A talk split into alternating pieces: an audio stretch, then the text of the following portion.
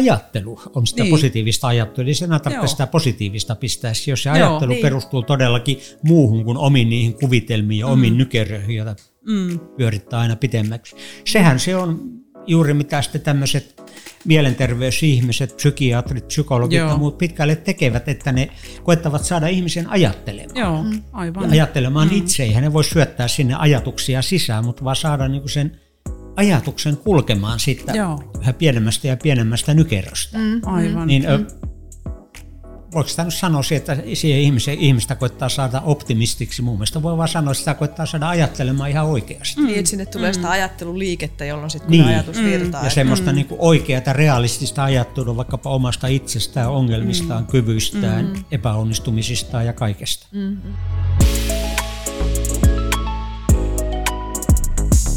Tervetuloa Ilona Rauhala-podcastiin.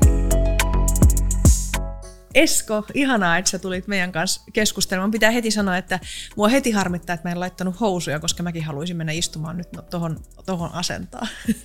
Tämmöistä se tekee, kun yrittää olla hieno nainen. Niin, aivan. No, kerrankin yritin oikein, että mekko päällä nyt, kun tulee oikein. Niin mutta mä arvostan tätä. Niin, niin, mä oikein ajattelin, mutta hei, ihanaa.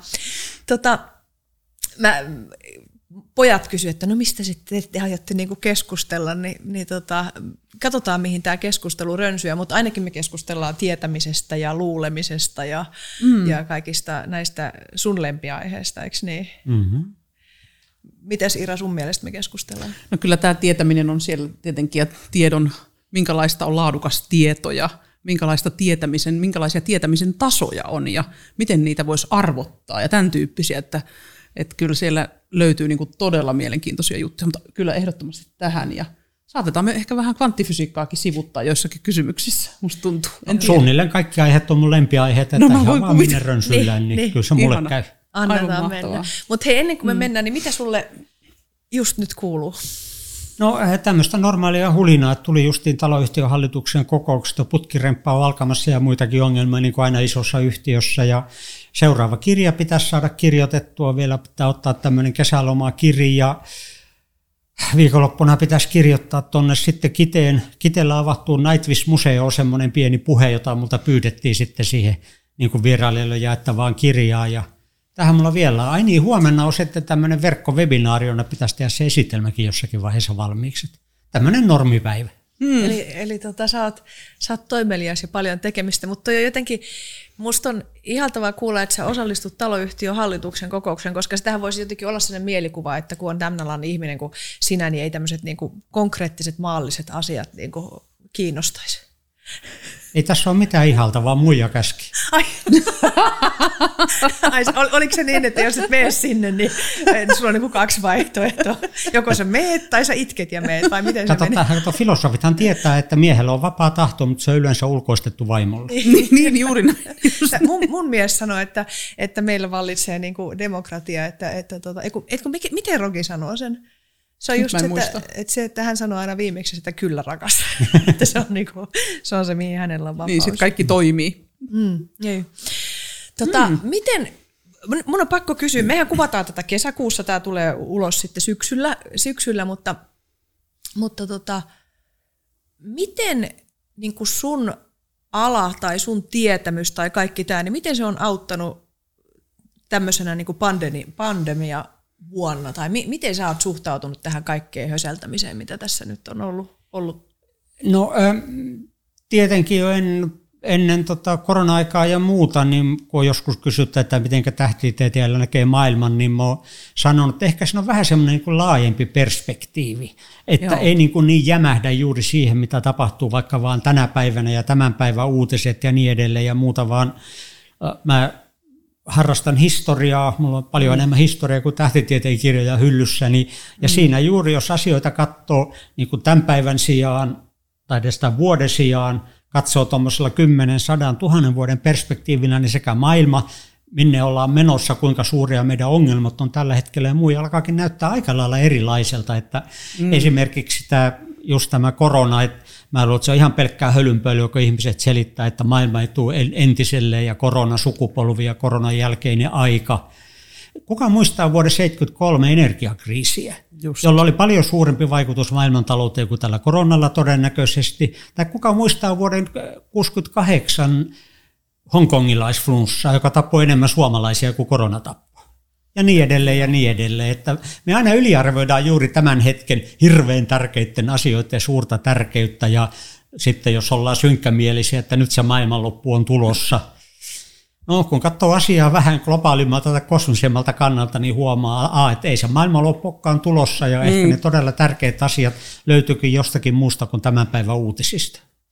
Tämä on ihan, musta tästä, mä huomaan, että mä ilahdun tästä niin, kuin niin valtavasti, että tämä perspektiivin muuttaminen, että aika paljon tuosta pelon lietsontaakin on ja just sitä niin kuin sen synkän näkemistä.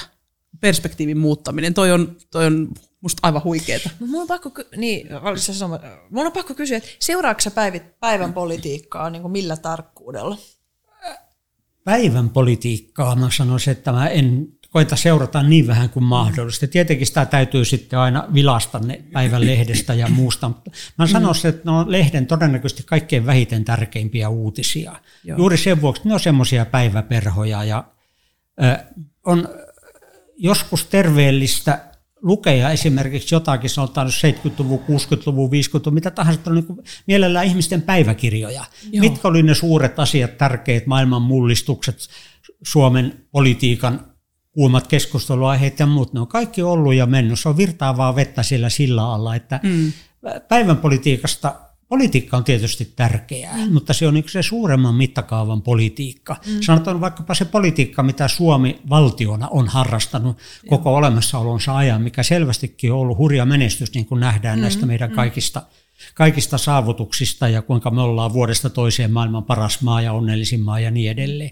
Mutta se, että mitä siellä sitten jotkut kaksi puolueita tai poliitikko syö aamiaista tai muuta, niin yksi hailee. Mm. Mm. Onko se aina ollut sulla näin? Että sä oot osannut laittaa sen niin kuin perspektiivin. Mun on pakko muuten, kun sä istut tässä, niin kato, kun mehän oltiin siellä Japanin matkalla, siellä mm-hmm. samalla me ollaan siellä niin kuin tutustuttu. Ja mä muistan, että se jotenkin, kun sä menit tähän ristiin istuntoon, niin mulle tulee sellainen mielikuva siitä, että sä puhuit, että sä jotenkin jo opiskeluaikana niin kuin löysit tämän tämmöisen. Miten, mihin, miksi mulla assosioituu tähän sun opiskeluaikaan tämä istuma-asento? Oletko no, sä kertonut äh, jotain tarinoita? Kun sä kerroit siellä niin valtavasti tarinoita. Niin sitä se liika sake teettää sitten. tota, no ehkä sillä lailla, että kun mä, olin, kun mä tulin opiskelemaan ensimmäistä kertaa elämässäni, niin yksin kotoa pois ja mulla oli Turun ylioppilaskylässä se pikkuinen kämppä, niin mä tyhjensin sen täysin, että mulla oli vaan patja lattialla ja kaislamatto, kun ei ollut tatamiin varaa ja sitten pari istumatyynyä, että mä elin siellä lattialla jalat ristissä sitten. Ai ja niin. Mietin joskus tämmöisestä vähän niin kuin munkkielämästä loppuiäkseni ja niin päin pois. Että. No siksi, siksi tämä muistuu mieleen, koska no sä oot niin. jakanut sen ja sitten jotenkin Ky- mä näin joo, sitten. Kyllä se voi olla, että mä, en, mä oon aina ollut semmoinen sairaaloisen ujo, epäsosiaalinen ja niin edelleen. Mulla ei johtanut mielenkään semmoinen mahis, että mä vaikka päätyisin johonkin parisuhteeseen joskus. Niin. Niin sitten mä istuin siellä jalat ristissä, luin, mietin ja viihdyin yksikseni. Joo. Koska tämän, kun mä kysyin tästä, että onko sä aina ollut sellainen, että sä et seuraa päivän politiikkaa, niin tavallaan olitko se jo silloin jotenkin sellainen, että sä osasit niinku priorisoida, että mitä virtoja sä seuraat? No... En mä usko, että mä sillä lailla koskaan niin kuin tietoisesti prioritisoin.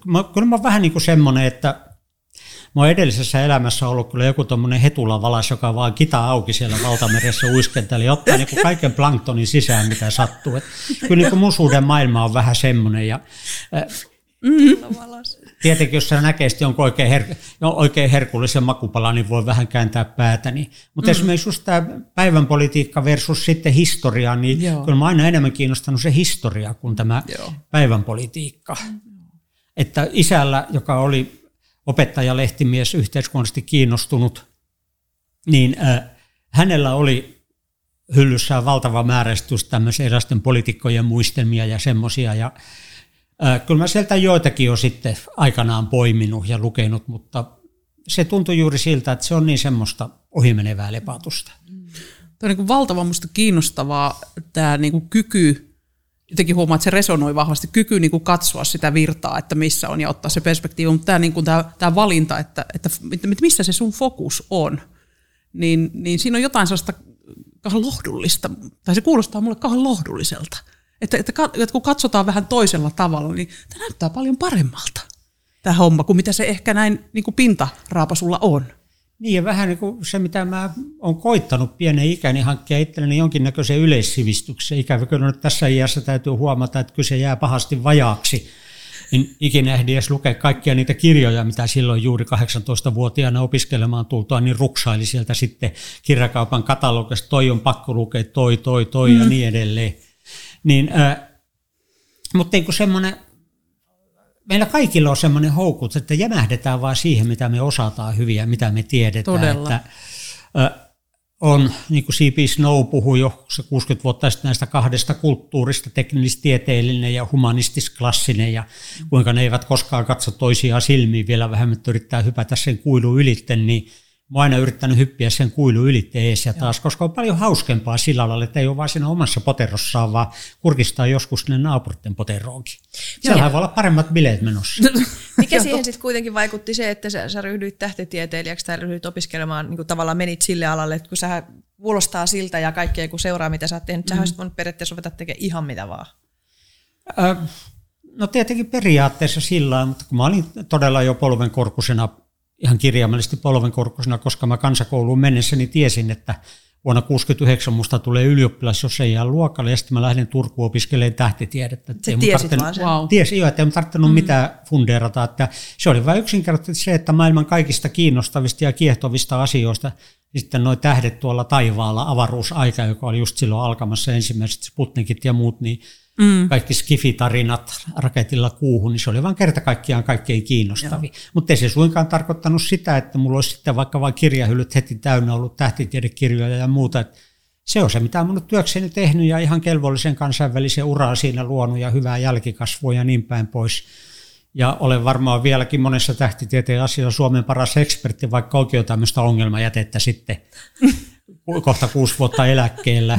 Mutta että... Että olisi rajoittunut vaan siihen, niin kuin sitten monet mm, tekee. Mm. Tietenkin, jos haluaa olla todella menestynyt, niin mitä kapeammalla alueella menee siihen kärkeen, niin mm, ei keihäheittäjä auta, auta moukaria paiskoa. Aivan. Jotenkin... Mutta en mä koskaan osannut ajatella sillä lailla. Joo. M- miten jos ajattelee sitä, että sit kun sä oot lukenut sitä tähtitiedettä, tai se on ollut niinku se sun spesifi, niin miten se on niinku antanut sulle niinku muiden tieteenalojen tai jotenkin tiedon ymmärtämiseen jotakin semmoista, mm. mitä... Tai pystytkö sä edes erittelemään sitä? Öö, kyllä siinä varmaan on ihan se yksinkertainen kysymys, että onko totta ja, niin kuin entinen Joo. mies kysyy. Onko Elikkä totta se, ja? Niin, mm, mm. onko se tuolta täällä Pohjan tähden alla vai? Teikö musta tuntuisi, että se olisi Väinö Linna. Mutta joka, joka tapauksessa niin se, että, että onko tosiaan noi vai väittääkö joku vaan noi Joo. vai luuleeko joku niin edelleen, koska... Kaikkihan me uskotaan asioita, jotka ei ole totta, tai, tai ainakin on makuasioita, tai ei ole todistettavissa. Mm. Ja jotkut elävät, kuinka se nyt kauniisti sanoisi, todellisuudessa, joka ei juurikaan kosketa niin kuin tätä arkitodellisuutta. Mutta äh, sanotaan sillä lailla, että on aina hauskempi tietää kuin luulla. Ja ajan mittaan se luuleminen, vaikka se voikin tuntuu mukavammalta, niin ei se koskaan ole hyödyksi. Kyllä sitä sitten tulee vahinkoa, henkilökohtaista vahinkoa, vielä enemmän vahinkoa maailmalle, Joo. jos uskoo asioihin, jotka eivät ole totta. Kuten sanot, kyllä meillä jokaisella semmoisia asioita on, tai sanotaan mm. asioita, jotka eivät ole todistettavissa, jos mennään sitten niin kuin tuonne uskonnon puolelle, mm. niin äh, ei siinä sinällään ole mitään vikaa. Mutta sitten kun me todella ruvetaan tekemään päätöksiä, kovia päätöksiä, ei todellisuus välitä meidän mielipiteistä. Ehkä se on se, mitä kaikkein eniten tähtitiede on mulle opettanut. Aika hyvin, että ei toi todellisuus on. välitä meidän mielipiteistä. Toi on, toi on tosi... Me, mennään sisään tuohon lauseeseen. Ei todellisuus välitä meidän mielipiteistä. Sä sanoit, että meillä kaikilla on jotain, mihin me uskotaan, mikä mm, ei ole totta. Mm. Sä sanoit, että meillä kaikilla. Mitä se on sulla? Mi- mihin sä uskot, mikä ei ole totta? No tietenkin, kun... Kun mä nyt sattumalta en ole mikään He-Man Master of the Universe, että mä en varmasti tiedä, mikä on totta ja mikä ei. Mutta sanotaan, että mulla on semmoinen epäilys, että on olemassa jotain, mitä me ei vielä lainkaan tajuta. Joo. Mikä on yksi syy, minkä vuoksi mä suhtaudun suhteellisen suopeasti, eli miksi uskontoihin ja muihin, koska mä voin hyvin kuvitella, että siellä on joku semmoinen mm. pieni kurkistus, jonnekin, josta meillä ei vielä, ehkä meidän aivo pysty sitä prosessoimaan Joo. tai muuta.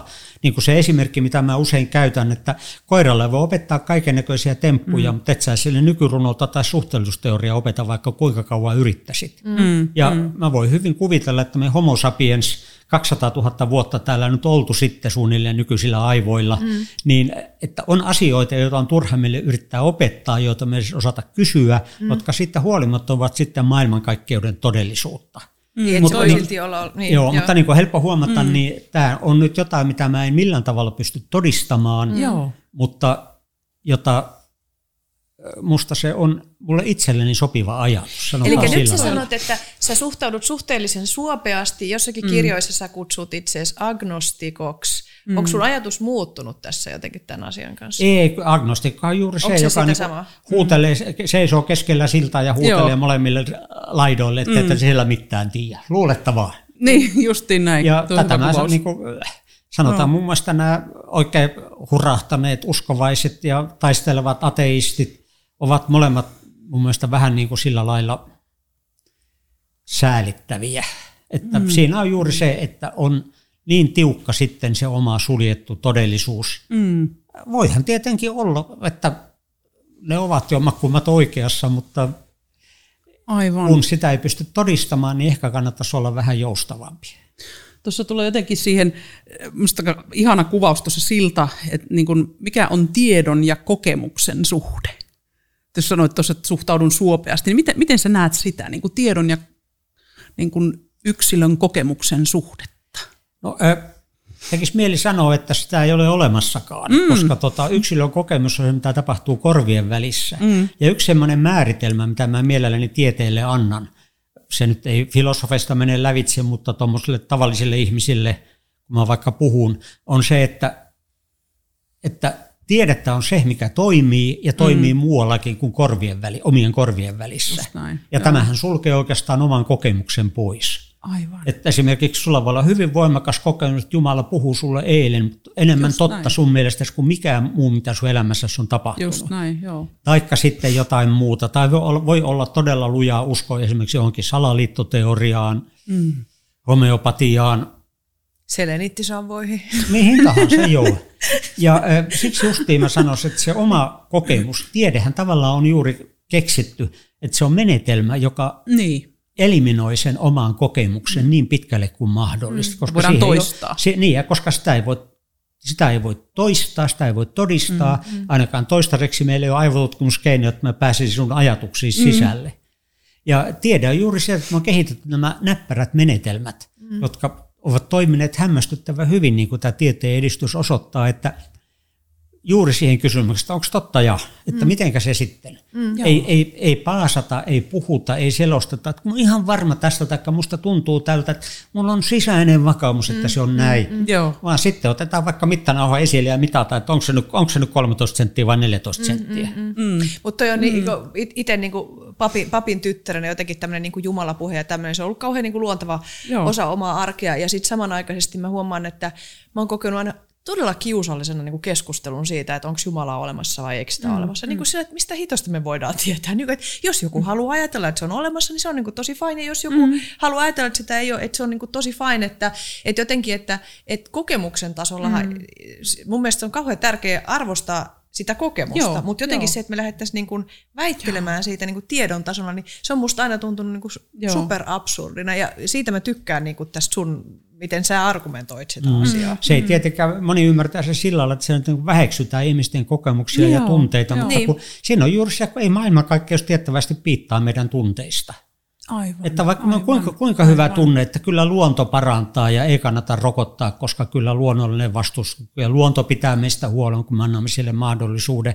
Vaikka mm. se on kuinka syvä tunne, niin kuin ei maailmankaikkeus siitä Aina piittaa, ei mene, eikä niin. koronaviruskaan. Mm, ja joo. siksi justiin me tarvitaan Tarvitaan sitä tiedettä, vaikka mm. se niin monen mielestä sitten on enemmänkin uhkaava ja pelottava mm. ja maailmaa latistava. Mm, mm. Joo. Saanko sanoa vaan? Niin mit, vai miten sä haluat sanoa? Sulla on vahvoja niin, kokemuksia joo, taas. Niin kuin... sitä, joo, ja musta, tämän, mä, niin kuin, musta se on kauhean ihana niin kuin se semmoinen niin kuin tietty neutraliteetti sen äärellä, että semmoiset niin kuin ekstriimit, että joo, kokemuksia, itsellänikin paljon erilaisia kokemuksia, ja, ja, ja niistä voisi tanssia vaikka minkä näköisen tanssin, mutta tavallaan niin kuin se semmoinen neutraalisuus ja jotenkin sen äärellä oleminen, että usko ja uskonto ovat aika erilaisia asioita vielä kaiken mm-hmm. lisäksi, että itse, itse jotenkin ajattelin, että uskonnon nimissä kyllä tehdään niin paljon kyllä kaiken näköistä asiaa, jotka on kerta kaikkiaan karmaseviä ja hirveitä, mutta sitten he yksilöusko voi olla tosi erilainen ulottuvuus. Niin miten, miten sä näet tätä, tätä niin kuin maailmaa itse, mitä se sulle? Mä sanon, että just sen vuoksi, kun A, meillä ei ole niitä ikuisia varmoja totuuksia, niin. Mutta kun uskonnoissa, ja siellähän niitä löytää, löytyy hyllyltä mm. joka makuun, niin, ja toiseksi, kun me ei pystytä pääsemään sinne toisiemme pääkallojen sisälle, että minkälaista Aivan. olla sitten vaikkapa Ilona, Niin, äh, se on ihan hurjaa. Sillä silloin vähän... vähän aina välillä niin. sanoo, että... niin, niin, joo, ole joo. Niin mä sanon, että ainoa, mikä me oikeastaan jää, on sitten, että jos on kyse semmoista asioista, usko, uskomuksista, mm. omasta uskosta tai muusta, niin katsotaan sitten, niin kuin entinen mies sanoo, että jos se puu tuottaa hyviä hedelmiä, niin se on hyvää. Niin. Eli uskonnoissa semmoiset ilmenemismuodot, jotka selvästi... on vahingollisia ihmiselle itselleen, ympäristölle, maailmalle, niin Joo. niitä sitten pitää vastustaa. Esimerkiksi mm. tämmöinen hullu kreationismi, luomisuskovaisuus, taikka sitten tämmöinen luontouskonto, miksi sitä en oikein mm. sanoisi, juuri tätä, mitä mm. esimerkiksi nämä rokotteiden vastustajat niin mm. usein vetoavat mm. siihen. Joo. Niin äh, selvästikin nämä on haitallisia uskomuksia, ja niitä, niillä täytyy sitten jotenkin koittaa saada kitkettyä, pidettyä kurissa, saada ihmiset järkiinsä, jos sitä sanaa voi tässä käyttää. Mm. Mutta sitten jos nyt joku vaikka uskoo todella, että, että Herra on minun Jumalani, älkää minulla olko muita jumalia ja niin edelleen, niin mm. kyllä mä oon tavannut ihmisiä, joille se uskonto on elämän keskeinen osa, ja mun on vaikea kuvitella, että heistä tulisi parempia ihmisiä ilman sitä uskontoa. Joo. Yhtenä esimerkkinä tämä vanha keskustelukumppani, jonka kirja sulla sitä taitaa pelkistää, Juha Pihkala. Kyllä, niin, mm. Joo.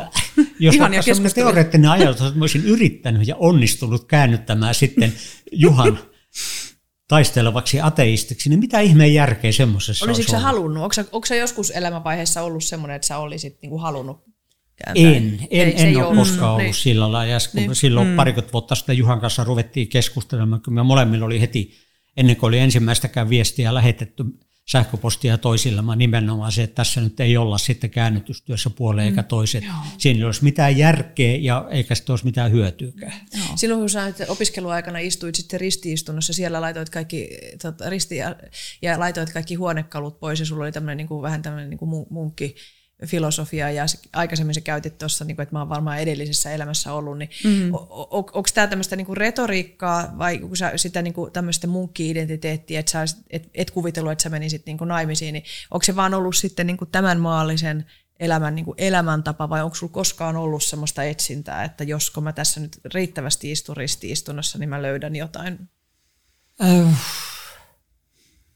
Tietenkin tähän on hankala vastata, koska me tiedämme, mitä ne muut ihmiset kuinka kovasti ne etsii ja niin edelleen ja muuta, mutta mä voisin ehkä sanoa sitä pikkusen kiertäen, että mä en ole koskaan ymmärtänyt ihmisiä, joilla on niin kuin tar- tarkat tietyt päämäärät, tavoitteet, oli se sitten päästä Suomen presidentiksi, tai tulla rikkaaksi, mm. tai voittaa Big Brother-kisaa, tai saavuttaa uramenestystä tai muuta. Mulla ei ole koskaan, mä oon aina ollut suunnilleen täysin vailla kunnianhimoja ja päämääriä, niitä joiden eteen mä, joihin mä koitan pyrkiä. Joo, niin, ei, mulla sulle ei ilmeisesti ole sitä. Mulla, mulla on hirveä kilpailu vietti, jos mä alan vaikka pel- pelaamaan sököä kavereiden kanssa. Niin, okay. Mutta että, ei sillä, että mä ajattelin, että musta pitäisi nyt tulla tota Suomen ykkönen tässä ja muuta. Että mä aina vaan tehnyt asiat, kun on tullut kohdalle ja tehnyt ne niin hyvin, kun on laiskuudeltani ja kyvyltäni pystynyt. Mm. Ja samalla tavalla, mm. jos sanot tähän koko elämään, että mua kiehto siitä saakka, kun mä siihen sain ensimmäiset kosketukset, joskus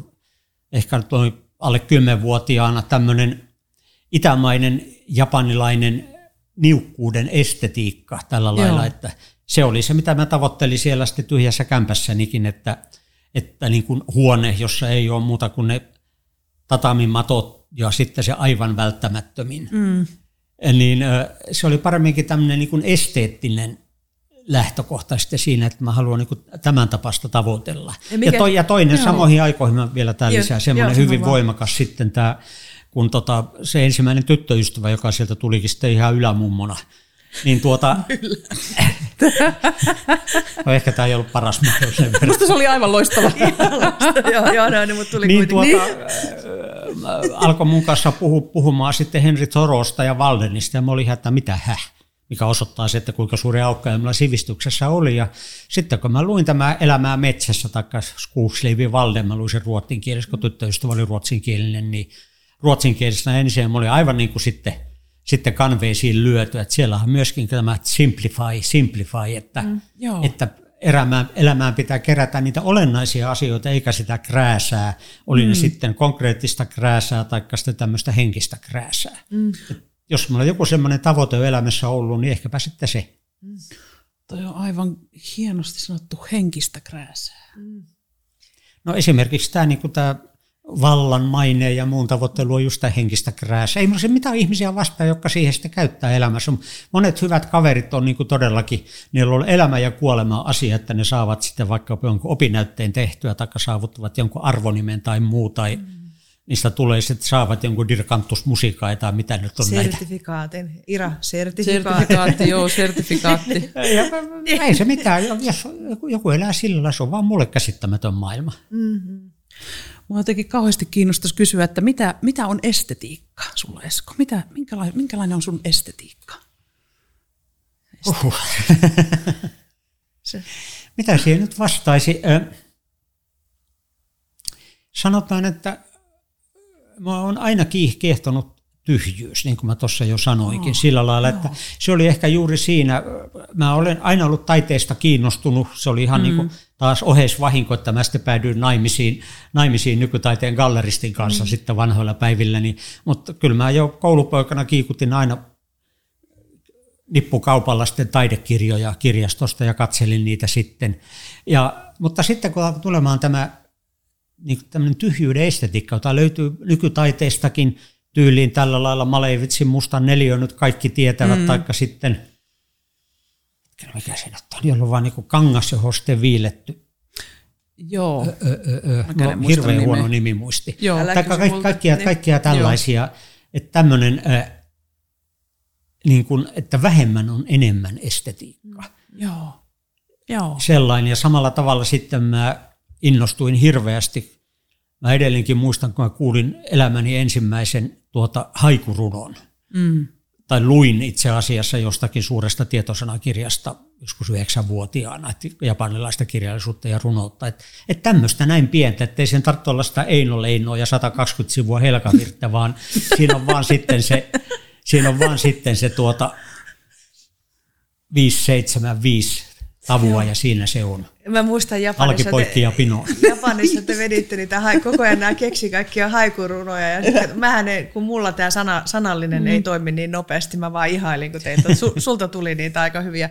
Sitten siellä oli tämä yksi äidinkielen henkilö, jolta tuli kanssa aika, mm, aika joo, hyvin niitä. Niin. Se oli tosi, hän tosi oli, hyvä niin kuin vetämään ihan hän oli niitä. Mielettömän hyvä. Siin, joo, mutta siis jotenkin siitä, että niin kuin, se, se, tietyllä tavalla tuossahan on semmoinen... Niin kyky löytää vähästä paljon. Mm. Että jotenkin se, että kun sä puhut usein siitä, että mennä sekuntiin sisään mm. ja, ja katsoa, mm. että mitä siellä sekunnin sisässä mm. on jotenkin, niin, niin sama, että joku yksi sana, että miten sitä voi niin kuin meditoida ja siitä voi löytää valtavan paljon. No. Joskus tämmöinen henkilö, tämmöinen Nick Askew, jolta mä oon opiskellut tämmöistä niin kuin... tämmöistä yhdenlaista niin kuin filmaamistekniikkaa, niin hän niin kuin sanoi, että hän ei edes pysty lukemaan isoja määriä, koska jo se, että hän lukee kaksi riviä, niin siinä on hänelle niin paljon aineista, mm. että hän niin kuin meditoi sitä niin pitkään. Niin. No, multa ei löydy tämmöistä estetiikkaa ja meditoita, että kyllä mä koitan pitää sitä kiinni, että kolme metriä pitäisi joka vuosi ehtiä lukemaan minimissään, että enimmäkseen tietokirjoja. Mm. Mutta tota, vielä tähän just tähän tyhjyyteen ja tyhjyyden mm. estetiikkaan, kun tuossa on vähän tästä myöskin elämän asenteesta ja muusta, että mun mielestä, kun se, niin se ehkä voisi kuvailla myöskin sitä mun asennetta, niin juuri sillä mm. lailla, että se on tämmöinen äh, tyhjyyden estetiikka elämässäkin, että ei, mm. ei ole sillä lailla kerää sinne romua, tavoitteita, joo. kunniamerkkejä, setelitukkoja, mitä tahansa, vaan elää siinä hetkessä. Sehän on semmoista tavallaan tyhjyyden estetiikkaa, koska tämä hetki joo. on, tulee ja menee. Ja, mm, että ei ole koko ajan miettimässä menneisyyttä ja murehtimassa onnetonta lapsuuttaan tai suunnittelemassa tulevaisuutta ja kymmenen vuoden päästä olen saavuttanut tämän ja tämän. Että niin kuin tämä mun suosikkirunoilija tai yksi niistä William Blake, oh. alkaa näitä runoja, mikä mulla aina ollut elämässä mukana, tässä nyt menikään. Uh, He who binds to himself a joy does the winged life destroy. But he who kisses the joy as it flies lives in eternity's paradise. Ja vaan wow. jotenkin tulee mieleen tämä tästä, kun tämä Japanillahan tämä yksi zen-suunta, tämä puhtaan maan paratiisi. Mm-hmm. Mä ajattelen, että se on tämmöinen tavallaan niin tämmöisen hetkellisen, hetken ilon paratiisi. Onnen tavoittelemisessa ei ole pienintäkään järkeä, se on varmin tapa tulla onnettomaksi, mutta Joo. ilon tavoittelemista mä suosittelen kaikille. Hyvä erottelu. Kyllähän säkin olet puhunut silti niin kuin mieleen, mieleen liittyvistä haasteista, mm. ja, ja sitten kun tutkii tämmöisiä asioita, niin kuitenkin ahdistuskin on sulle tuttu asia, eikö niin? Ni, niin tota, miten, onko tämä ollut se tapa, jolla sä, sä saat niin kuin pidettyä sen kurissa, että mieli ei lähde laukalle tutkimaan niin kuin liian ahdistavia asioita? Kyllä sillä lailla, että mä oon mm. aina ollut hyvin tietoinen siitä, että mun isäni poika, mulla on isäni geenit, mä muistutan ulkoisesti käytökseltään isän tuntenet sanoa, että sä oot ihan niin kuin Erkki viisikymmentä vuotta sitten. Mm-hmm. Ja myöskin isä, isä kärsi koko elämänsä masennuksesta, jota mm. ei sillä osattu edes diagnostisoida, mm-hmm. ja epäonnistumisen tunteet, kaikki tämmöiset, niin no. kyllä se on ollut mulla niin kuin pienestä pitää semmoinen varoittava esimerkki, että mun täytyy olla niin kuin haksahtamatta tuohon loukkuun, että mun pitää osata oppia, käsitellä itseäni mm, niin, joo. ettei mulle käy tuolla lailla. Että mm. Kyllä mä sanoisin, että mä oon yrittänyt kasvattaa itseäni koko ikäni ajan. Että se on ehkä se, mihin suurin osa mun energiastani on mennyt. Mm, mm. Niin kuin mä joskus synkkinä hetkenä sanoin, että yhdeksänkymmentä prosenttia mun elämästä on mennyt siihen, että mä oon koettanut pysytellä hengissä ja jotenkin toimintakykyisenä. Mm, ei se ole ihan niin synkkää ole, mutta mm. kyllä se on mun ilman muuta mun elämäni suurin duuni ollut. Mm, mm. No, mä, mä, mä tunnistan tuon, mm. koska mulla tuli lukioaikana siis tämä, että mm. mä laitoin kaikki materiaan pois, mä laitoin mm. niinku sängyn pois, mä halusin ruveta nukkumaan lattialla. Mm. Ja, ja, ja tota, mä oon sullekin välillä niinku puhunut siitä, että et tavallaan tällainen, että et, et esimerkiksi materia tai raha on tietyllä tavalla niinku mulle pelottava asia mm. sillä tavalla, että mm. mä näen, että mä en halua, että mulla on sitä, koska siinä on jotakin semmoista, että jos siihen kiinnittyy, niin, niin, niin jotakin... Mm. Mikä ajattelee, että siitä, jos siitä tulisi niin kuin liian tärkeä, että tavallaan tämmöinen, että et ei halu, et halua omistaa mahdollisimman mm. vähän. Mm. Ni, niin, niin to, toi on niin kuin tosi jännä, kun sä niin kuin reflektoit tota, tota niukkuuden ajattelua, koska mä tunnistan sen viehätyksen mm. myöskin mm. itselle, että se on ollut joku se on oman mielen suojaava asia, että mä en halua, että mun elämässä on liikaa asioita, koska mm. mä en, sit mä en pystyisi hallitsemaan sitä. Joo, kyllä. Mut se on taas semmoinen hyvin yksilöllinen, että... Että, että jos nyt tässä joku katsoja tai kuuntelija rupeaa ahistumaan siitä, kun katsoo ympärille ja huomaa, että siellä on seitsemänsataakolmetoista purkkia ja purnukkaa, niin ei se mitään, jos ne purkit ja purnukat todella ovat sitten osa hänen elämäänsä. Aivan. Mutta että mm. aina voi harkita myöskin muita vaihtoehtoja. Mm, että mm, mm. Ei, se, ei, se, ei se aineeton elämä, niin kuin se ajatusten elämä, niin... Mulla on monia fiksuja kavereita, jotka tavallaan kavahtaa se, että olet enemmän semmoisia tekemisen toiminnan miehiä. Mm. Ne on millimetrin niemisiä, jotka vajuu syvää epätoivoa, jos ei ole mitään remppaa mökillä tai kotona tehtävänä. Niin ei siinä mitään, se on, se on terassiremppa. Teras, joo, se on, se on sitten erilainen tapa elää. Sullakin on terassirakenteilla. Joo, mutta kyllä se, joo, mutta on se ihan totta, että, että, että kun mä tunnistan omasta niin kuin opiskeluajasta sen, että mähän nukuin kans patjalla ja mä olin tosiaan sukulaiset kävi kauhistelemassa, että kuinka, kuinka minimalistista se elämä on, että voisitko niin kuin... Nyt joo, nyt kun katsoo ympärille, tälle ei ihan... Joo, niin ei ole ihan ehkä mielessä, mutta, siis niinku, mutta sitten toisaalta se estetiikka on kauhean. Minusta tuli kauhean ihana toi tyhjyyden estetiikka, ja sitten toisaalta sä oot sanonut, että, että sä oot keskittynyt niinku mustien aukkojen ulkopuolelle, koska niitä voidaan tutkia. Ja tota, tavallaan niinku, jostain kumman syystä tuli tämmöinen niinku silta, että mitähän yhteyttä tässä mahtaa olla, tai jotenkin hauska, hauska ajatus. Että kun musta aukko jotenkin mieltää semmoisena tyhjyyden aukkona, ja... No, sieltä ei paljon vastauksia tule. Ei ole mitään tietoa sisäpuolesta, vaikka jo. Hawking ja fiksummakin ihmiset niin. ovat yrittäneet. Niin, mä en ole yrittänytkään työntää sinne päätäni. Aivan nimenomaan, se on joo, kyllä, kyllä. Hei, tota, mä haluan mennä tällaiseen yhteen kysymykseen, tota, entropia. Joo. Mitä on entropia? Lyhyesti. Entropia. Mikä, miten, sä sanoisit, ent, miten sä sanoisit entropian niin kuin yksinkertaisesti, koska mulla on siihen liittyvä kysymys sitten? Entropia on sitä, että kaikki hajoaa aina. Joo. Eli, eli jollakin tavalla, ja liittyykö se jollakin tavalla tämmöisen epäjärjestyksen kasvamiseen? Kyllä, sitähän se mm. juuri on, että, että tota, kananmuna on suhteellisen järjestäytynyt, mutta tota, se voi vaikka piirtää, mutta jos sä tiputat sen lattialle, varsinkaan jos se, jos se on raaka, niin se on enemmän epäjärjestynyt, jonka huomaa siitä, että sen piirtämisessä on paljon kovempi työ. Mm. No jos ajattelisi tavallaan tämmöisiä, jos ajatellaan niin kuin, niin kuin sun näkökulmasta tämmöisiä niin kuin maailman niin kuin eettisiä kysymyksiä tai esimerkiksi vaikka oikeudenmukaisuutta tai tämän tyyppisiä asioita, niin on, onko ne niin kuin tämän entropian käsitteen tai ylipäätänsä tämmöisen, onko, se, onko niihin mahdollisuutta löytää niin kuin ratkaisuja vai onko ne jo lähtökohtaisesti mahdottomia kysymyksiä? Äh, vähän riippuu sitä, minkälaisia kysymyksiä sinä nyt meinaat, että voit sä täsmentää pikkusen, että... No esimerkiksi tasa-arvo. Joo. No en mä usko, että siihen me niin kuin löydetään siihen tällainen niin kuin fysiikasta, entropiasta ja näistä niin kuin mitään semmoisia kunnollisia vastauksia, koska kun me mennään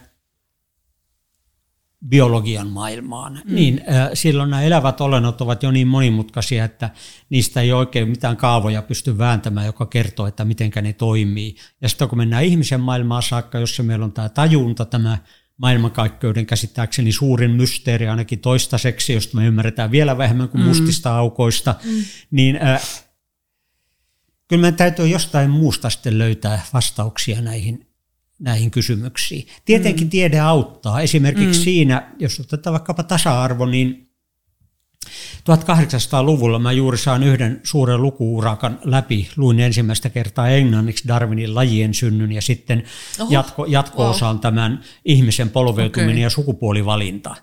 Niin siellä Darwin aikansa kyllä taatusti fiksuin tyyppi, niin äh, hän koko ajan korosti sitä, että kuinka se tie, tiede olisi osoittanut, että naisilla on erilaiset kyvyt ja niin edelleen mm, ja muuta, mm. pienemmät aivot. Tosiaan siinä huomattiin, että me ei voida olla varmoja, että, että kun se suhtautetaan ruumiin painoon.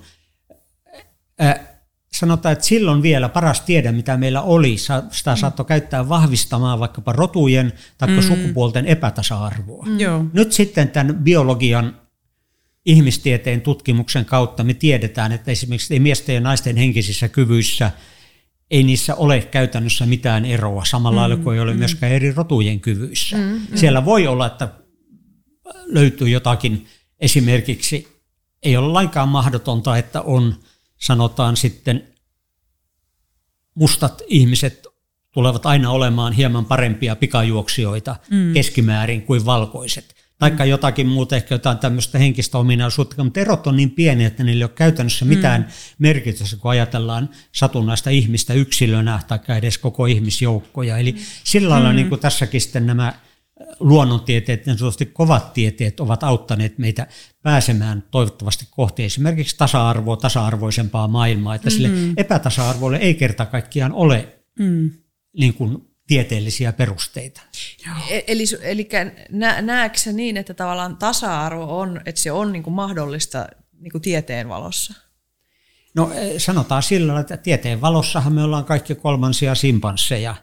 Ja kun me katsotaan mm. näitä maailma, muita simpansseja, maailman kaikkia elilajeja ja kaikille, niillä on omat tämmöiset käyttäytymistapansa ja muunsa, mutta me tiedetään myöskin se, että ihminen ei ole sitten sen käyttäytymisensä biologiansa vanki, toisin kuin suunnilleen kaikki muut eläimet, nämä lähimmät serkut mukaan luettuna. Joo. Eli voisi sanoa, että tiede kertoo meille sen, että valinta on viime kädessä meidän itsemme.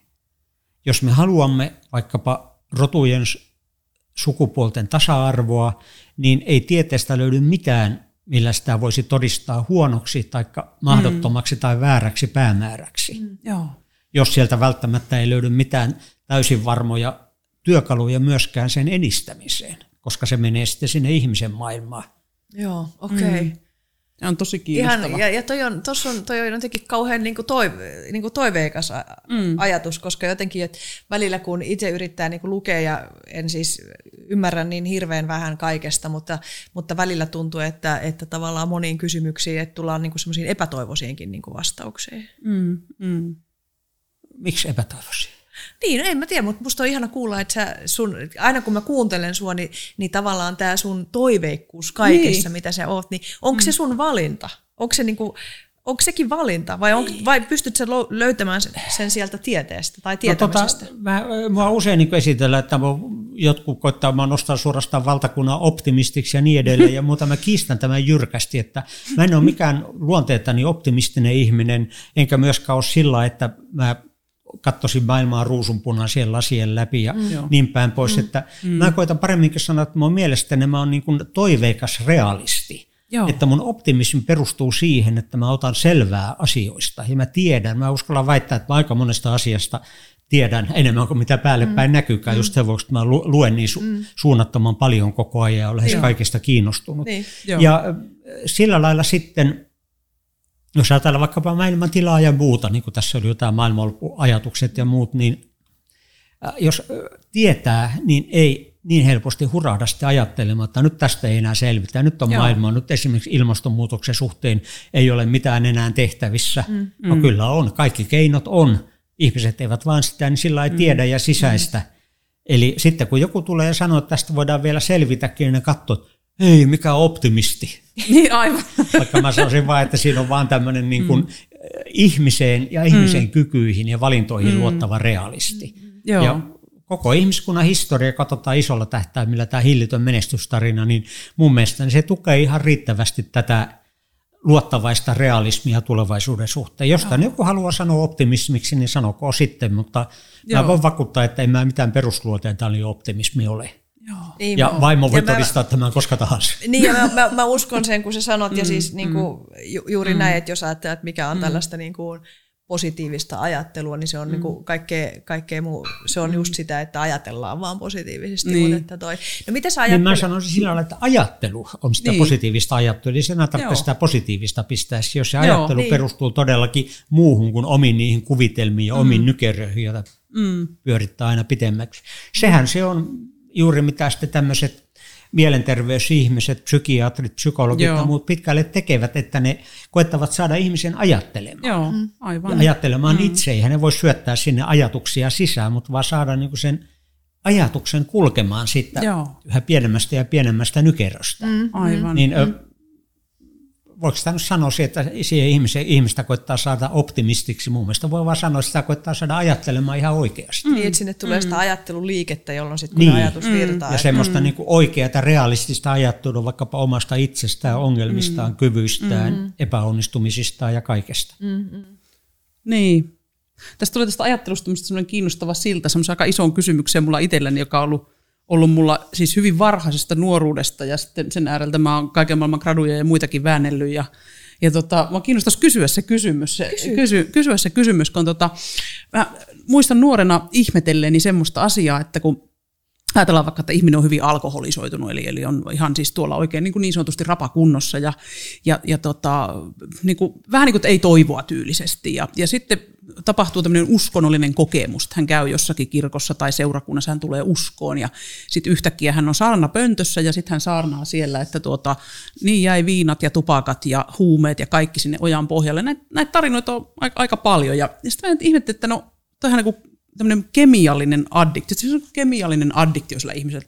No mitä siinä nyt sitten tapahtuu, kun hän käy siellä kirkossa tai seurakunnassa, ja sitten yhtäkkiä hän ei olekaan kemiallisesti riippuvainen. No sitten piti vähän keskustella, että no vaihtuuko tässä kävelykeppi niin kuin addiktio yhdestä toiseen, ja sekään ei tunnu oikein selittävän tätä asiaa. Ja mä olisi kiva kysyä sulta, että mitä sä ajattelet, kun mä itse tein nimittäin semmoisen tempun, että mä soitin yhdelle professorille Helsinkiin, siitä on todella iäisyysaikaa, ja kysyin, että tota, että voisiko siinä olla jotakin sellaista, että aivoissa tapahtuu jonkin sortin kvanttihyppy, koska se ei selitä tämä kävelykepin vaihtuminen, että solutasolla tapahtuukin jotakin muuta. Ja minua kiinnostaisi kysyä, että mitä sä niin kuin ajattelet tämmöisestä, miten tätä voi niin kuin selittää, että, että mitä siinä tapahtuu?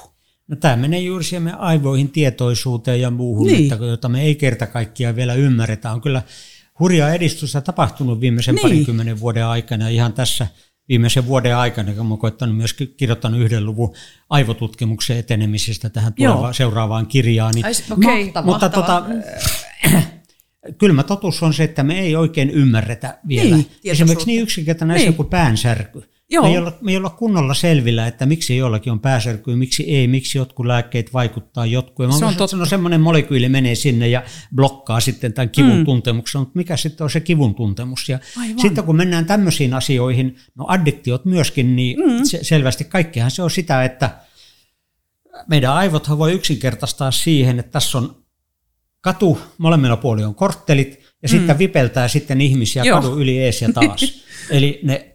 blokit, Joo. ne on siinä on kaksi neuronia, ja ihmiset, jotka siinä vipeltää eessä taas on sitten näitä kaikkia kemiallisia, sähköisiä sanansaattajia. Just näin. Ja jos niitä blokkaa, innostaa kulkemaan stop-merkki, niin jotakin tapahtuu, mutta me ei vielä kunnolla ymmärretä, mitä tapahtuu. Joo. Ja tämä sitten, tämä esimerkki, mikä sulla oli, niin kun ihminen, sanotaan oikein, että hurahtaa uskoon, mä tarkoitan juuri sitä, että se tapahtuu tällä äkillisesti, Joo. en mitenkään pil- pilkallisella kuvauksena, Joo. niin jotain tapahtuu siellä aivoissa. Ni, niin, just näin. Se on, mutta se, se, mikä se kokemus on, koska sen ei tarvitse olla uskonnollinen, sitähän on jo pitkään puhuttu tämmöistä numeenisista kokemuksista. Niin on, joo, se on totta. Mitä se numeeninen tarkoittaa? Semmoinen, niin kuin, että tuntee olevan mm. joku, jotain korkeampaa läsnäoloa. Numen, jotkut, lumen. Niin, joku Jumala, mutta mm. se on myöskin esimerkiksi huumeet aiheuttaa sitä. L S D on kuolema ihan mm. mainio siihen tarkoitukseen, sanovat kokeilleet. Ja, mutta myöskin semmoinen luonto, luontoelämykset, lapset, seksi. Ja ilmeisesti kaikissa tapahtuu joku semmoinen samanlainen. Ja sitten se on se yksi, jonka sitten sen kokeneen kokevat sen Jumalan läsnäoloksia, joka on todella voimakas ja muuttava elämys. Ja nythän on elämys. Myös niin kuin depressiohoidossa on näitä, näitä erilaisia niin. aiwaskaa ja tämän tyyppisiä, jotka sanoo, mm. että aiheuttaa tämän tyyppistä. Niin, Joo. mutta nyt esimerkiksi L S D, nythän se on tulossa takaisin sitten tutkimuksen piirissä, se on nyt täysin pannassa mm. vuosikymmeniä, niin Joo. on monia ihmisiä, jotka ovat sen niin kuin L S D-tripin jälkeen, että se muutti niin heidän koko elämänsä mm. ja mm. mutta vielä ei sillä, että niistä tuli jotakin addiktia, jotka hyppii sitten katolta, vaan muutti positiivisella joo, tavalla. Joo, just näin. Et ilme, siinä ilmeisesti siinäkin tapahtuu sitten joku se samalla, niin. niin jotain aivoissa. Sittenhän on tässä jo parikymmentä vuotta sitten puhuttiin, on tämmöisen, sanottiin aivokypäräksi, eli mm. niin kuin tällainen magneetti, joo. magneettisilla virroilla tuolla vaikutetaan tiettyyn osaan aivoissa ja ihmisille tulee sitten tämmöinen jumalkokemus, numeinen kokemus, että Joo. jotain siellä tapahtuu, mutta sitten onko niin. sillä yhteyttä mihinkään meidän korvien ulkopuolella oleva onkin asia erikseen.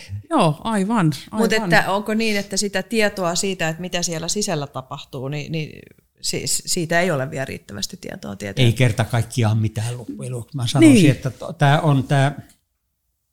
Nyt puhutaan paljon tästä tekoälystä ja muuta mm. joka paikassa, niin mm. ihmiset ymmärtää sen monet väärin, eihän siellä mitään älyä niissä koneissa on, ne mm. vaan tekee yhä mm. nopeammin ja nopeammin, Just ykkösiä niin. ja nollia heittelee. Mutta toisaalta ei me myöskään tiedetä, että mitä se meidän älymme on, meidän tietoisuutemme. Niin. Niin äh, on olemassa tämmöinen, mikä se on, pan, panpsyykkisyys tämmöinen, Joo. eli että kaikessa on tietoisuutta. Joo. Sitä Joo. on vaan vähemmän ja vähemmän ja jopa... kivessäkin sitten äärimmille vietynä on jonkinlainen äärimmäisen pieni, ehkä niin kuin ykkönen nollatietoisuus. Mm. Ja se no. kuulostaa ihan päättömältä, mutta kun ajattelet, kun meillä ei ole mitään mm-hmm. käsitystä, mistä tämä meidän tietoisuus nousee, niin Joo. me ei vaan kerta kaikkiaan tiedetä. Kuten mä jo sanoin, mm. niin, niin maailmankaikkeuden omituisin paikka ei ole musta tauko eikä alkuräjähdys, vaan meidän korvien väli. No, ajatteleksä, sä, uskot sä tai luotaksä, että jossakin vaiheessa se ratkaistaan se tietoisuus?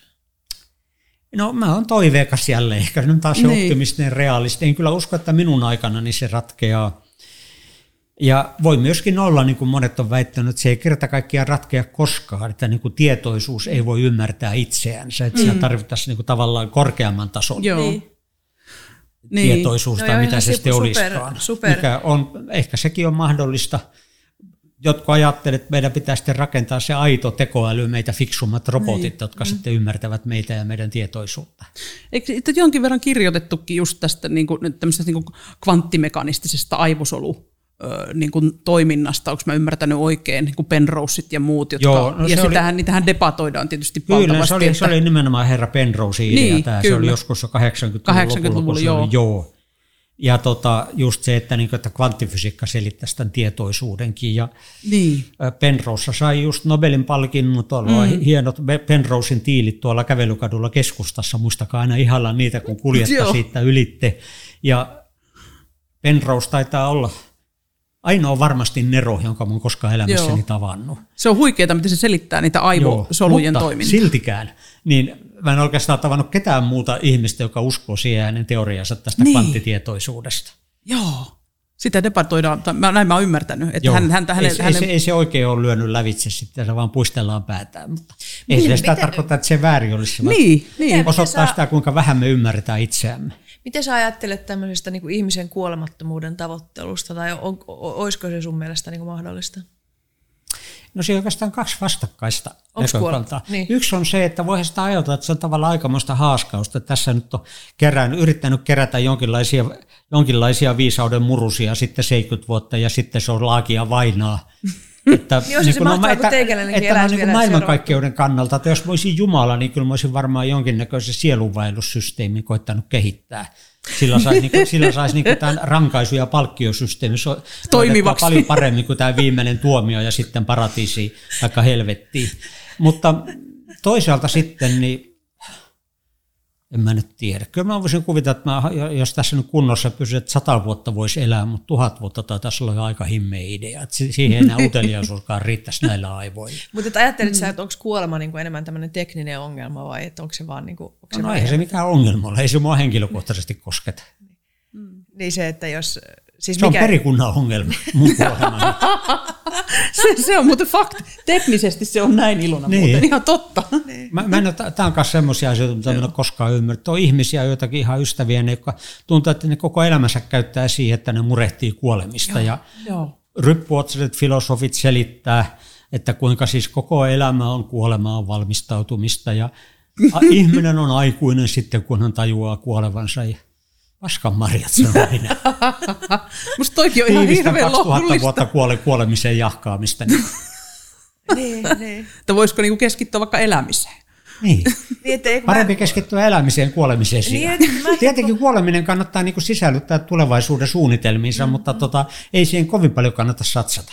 Joo, niin, kun, kun mä itse mietin tätä, kun mä, mä jotenkin ajattelen, että kuolema on niinku kauhean luonnollinen asia, mm, se on niinku vääjäämätön mm. asia, ja sitten kun mm. välillä kun lukee lehtiä, niin...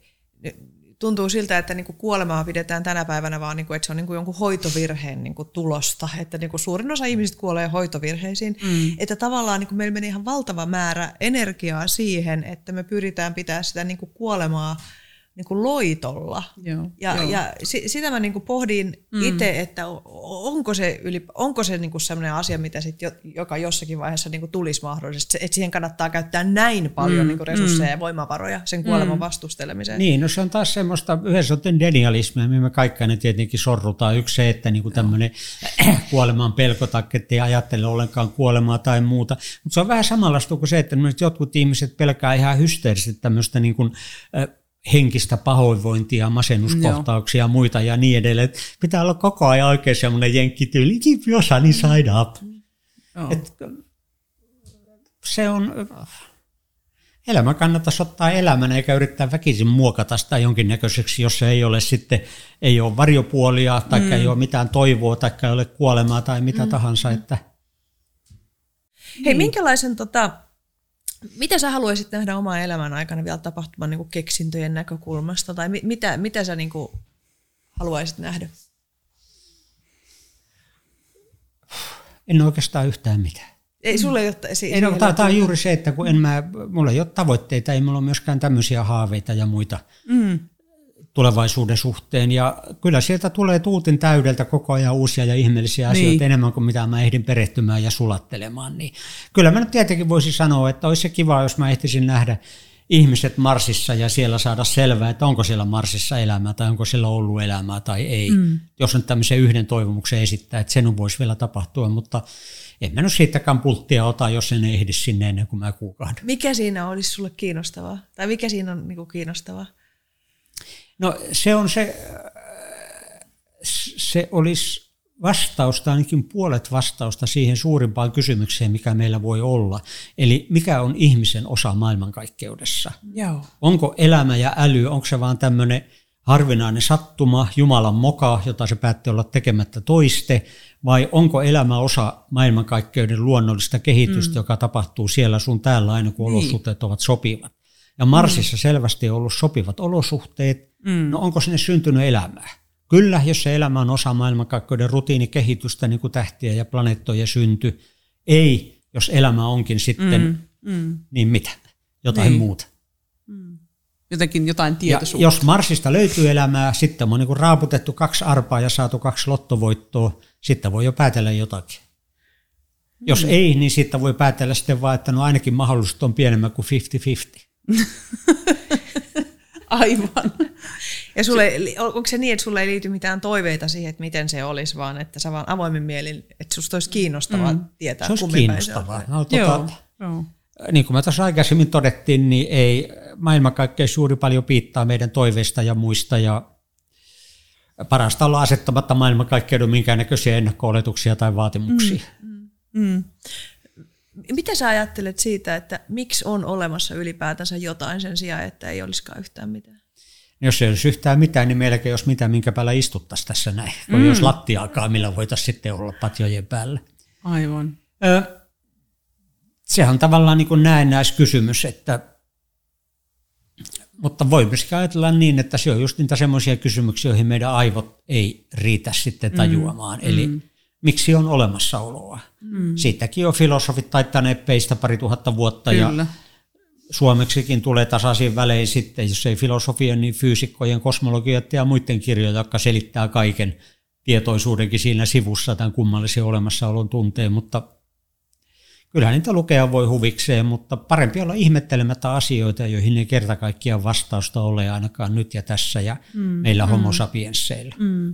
Eli, eli, että, eli, että se, eli onko se niin, että on niin kuin olennaista tunnistaa, mitä kannattaa pohtia ja mitä ei kannata pohtia? Kyllä, sehän on jokaisen tutkijan niin kuin se ensimmäinen lähtökohta, mm. ehdoton ehto, että valitsee kysymykset, joihin voi saada vastauksenkin. Mm, joo, joo.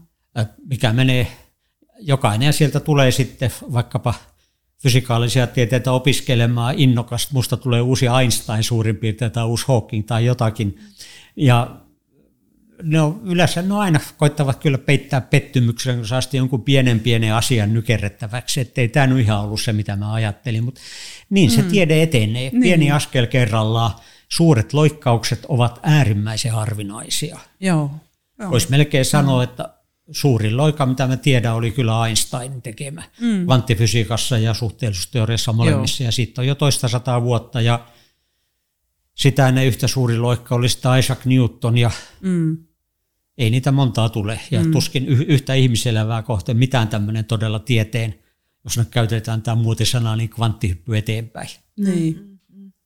Jotenkin tässä tulee sellainen vähän niin levollinen olo siitä, kun sä puhut näistä asioista, koska puhut siitä, että olet niin tietynlainen realisti. Ja jotenkin mä haluaisin kysyä sellaista, että mistä se, mikä se ilo, kun sanot, että joo, että onnen, onnellisuuden tavoittelu ja kyllä itsekin huomaat, että mä ajattelin, että onnellisuuden tavoittelu ei ole kyllä se pointti ollenkaan, mutta että se ilo, joku siihen liittyvä, niin mikä, mitä se ilo on?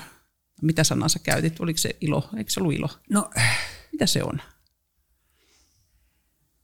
Mä oon rakastunut maailmaa. Maailma on mun salarakkaani, jonka kanssa mä saan olla joka päivä ja joka hetki. Ihana. Kaikki, mitä se maailma mulle tarjoaa, sitä ainakin lähes kaikki on sitten iloa. Eihän parisuhteessakaan kaikki ole ihan pelkkää iloa, mutta kun korkeitaan se ensimmäisen muutaman viikon ja kuukauden ajan. Mm. Mutta mm, mä oon no. rakastunut maailmaa, niin kuin mä oon ennenkin sanonut. Kaikki mun kirjatkin on tavallaan rakkauskirjeitä maailmalle. Mä haluan jakaa sitä muiden ihmisten kanssa. Se on se mun iloni. Mm.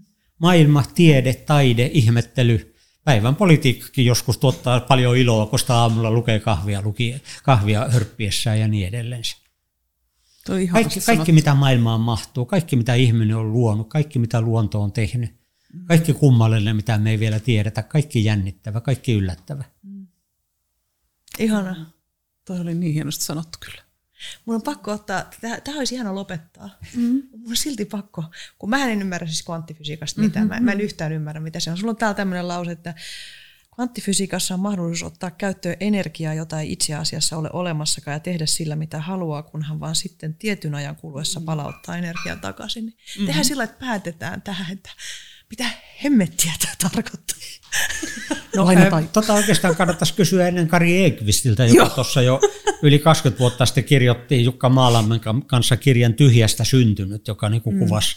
kuvasi niin kuin mitä käsitystä, että miten, miten ja mistä maailma on tullut. Eli se on just tämmöinen kvanttifluktuaatio, Joo. tyhjästä nyhjästy juuri sillä, että lainataan, lainataan vähäksi aikaa ja sitten palautetaan takaisin energiaa, kun maailmankaikkeus tavalla tai toisella loppuu. Joo. Se on yksi mahdollisuus maailmankaikkeuden olemassaololle tämmöinen mm. niin kuin vissupullo, tyhjästä ilmestyvä kupla, joka sitten sieltä aikanaan häipyy pois. Joo. Ja jos siellä on jokaisen syvempää fysiikkaa, multiversumia takana, niin sitä me ei tiedetä, mutta me voidaan ajatella, että maailmankaikkeus on tämmöinen äärimmäinen pörssisorttaus, että ostetaan, ostetaan osakkeet, joihin ei ole varaa, ihan ok, kunhan ne aikanaan sitten myydään pois, niin. ennen kuin kukaan hoksaa mitään. Maailmankaikkeus voi olla semmoinen tyhjästä nyhjätty, että, että me eletään täällä tavallaan sitten velkaenergioilla. Just näin. Mä, mä, mä niinku tästä, että, ja mä en ymmärrä siis yhtään mitään, mutta jotenkin sillä, että mulla on, niinku, mulla on niinku hy, tosi mahtava fiilis siitä, että ihanaa, että sä oot olemassa ja tutkit näitä kaikkia asioita ja niinku, y, niinku yrität selventää asioita, joita ainakaan mun aivo ei pysty ymmärtämään. Ja, ja sen mä vaan jotenkin tiedän, että mulla on tämän keskustelun jälkeen taas kauhean toiveikas ja niinku hyvä ja iloinen olo. Mm. Ja se on tärkeää. Mutta halusitko sä sanoa vielä jotain? Ihan en mä mm. okay, joo. Mutta täytyy sanoa ihan samaa, että on sellainen ilo ja toiveikas sitten, kun itse joskus aikanaan aloin nähdä unia kvanttifysiikasta, josta en mitään ymmärrä. Niin se on herättänyt kiinnostuksen siihen, että mitä siellä on. Niin musta tässä oli tosi ihania ajatuksia ja mä oon kanssa hirmu toiveikas, kun mä kuuntelen jotenkin. Kiitos, ja kiitos. Ilo. Nyt täytyy kyllä ihan niin kuin kuluttajavaroitus tähän loppuun pistää. Että on asioita, joita ei kannata, kun herää neljä aikaa aamulla eikä mennä saada unestakin. On asioita, joita ei kannata alkaa miettimään. Niin kuin jokainen tietää, niin omat henkilökohtaiset asiat ja ongelmat, mitä tuli mokattua eilen, kärpäsestä härkäni. Mutta myöskin kvanttifysiikka ja yleinen suhteellisuusteoria, mustat aukot ja maailmankaikkeuden synty ja tietoisuuden olemus ehdottomasti kuuluvat niihin. Varmasti. Eli onko se niin, että, että niitä ei tarvitse yrittää ymmärtää, niin kuin jos, se, jos ei niitä... Mm. No, jos ei kukaan maailmassa ymmärrä kvanttifysiikkaa, niin miksi sinun pitäisi se ymmärtää? Juuri näin. Se on hyvä Jana, pointti. Jana. Tämä jotenkin vapauttaa, vapauttaa mua, mua ihan valtavasti. Tietenkin, jos sä haluat, mä valkaan antaa sulle tunt- oppituntia kvanttifysiikan matematiikasta. Sitten sä, kun olet ne kaikki oppinut, niin sä pystyt laskemaan kvanttifysiikkaa, mutta et sä edelläkään sitä ymmärrä yhtään mitään. Niin ei kukaan on. Ymmärrä. Ei kvanttifysiikan kehittäjäkään. Mm, just ah, niin. Ah. Nyt, mistä, me, mistä ihmeestä jos, voi nähdä unia? Jos me mennään nimittäin tästä nyt, niin meillä menee seuraava tunti, jos me aletaan keskustelemaan tästä, koska tämä on niin kuin mun, mun aivot raksuttaa aivan valtavan paljon. Mutta tämä oli silti sen, muistan silloin, kun psykologiaa opiskeltiin ja opiskeltiin just tätä tietoisuutta, niin jotenkin mm. silloin, ja muistan, että siinä tultiin aina jotenkin tähän, että sitten tätä jotenkin ei kuitenkaan pysty ymmärtämään, niin mun pienet aivot teki se, että hyvä, että joku miettii, mutta mä en mieti nyt liikaa, koska, koska sitten mm. mä vaan niin kuin menen sekaisin. Mutta kiitos ihan hirveästi, Iso Esko, kiitos. Että tulit meidän kanssa keskustelemaan. Kiitoksia itselleni, kiitos kutsusta. Lämmin kiitos.